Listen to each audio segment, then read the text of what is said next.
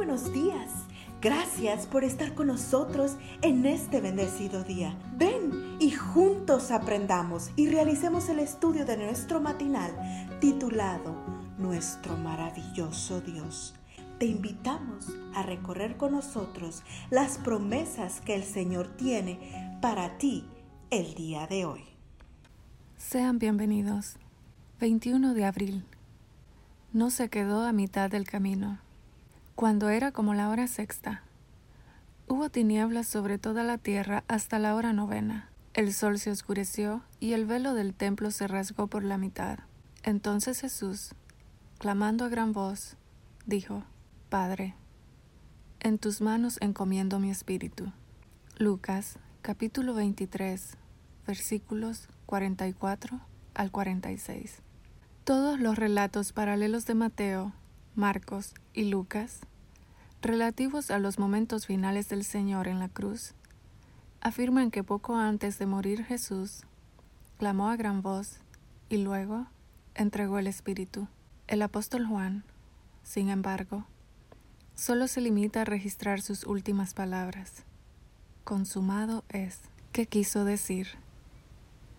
La expresión consumado es indica que Jesús completó la misión que su Padre le había encomendado sobre todo, proclama su contundente victoria sobre la fuerza del mal, tal como nos dice el deseado de todas las gentes. Cristo no entregó su vida hasta que hubo cumplido la obra que había venido a hacer, y con su último aliento exclamó, Consumado es.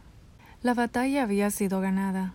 Su diestra y su brazo santo le habían conquistado la victoria.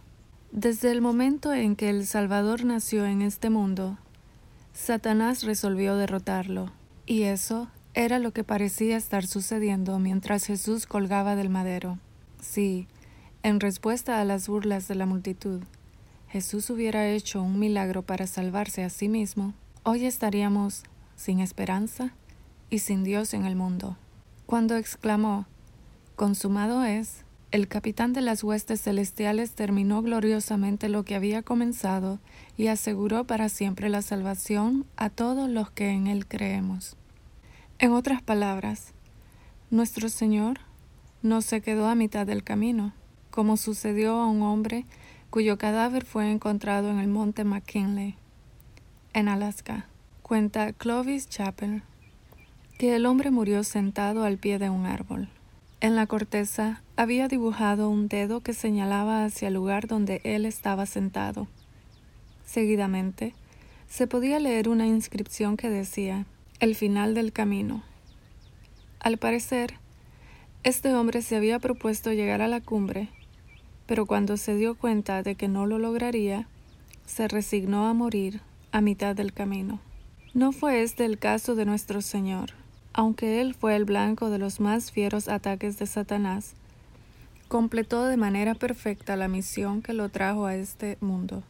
Y porque no se quedó a mitad de camino, hoy tú y yo podemos celebrar juntos porque su victoria es nuestra victoria.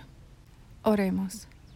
Gracias, bendito Jesús, porque corriste completo el sendero desde el pesebre hasta el Calvario con tal de salvarnos.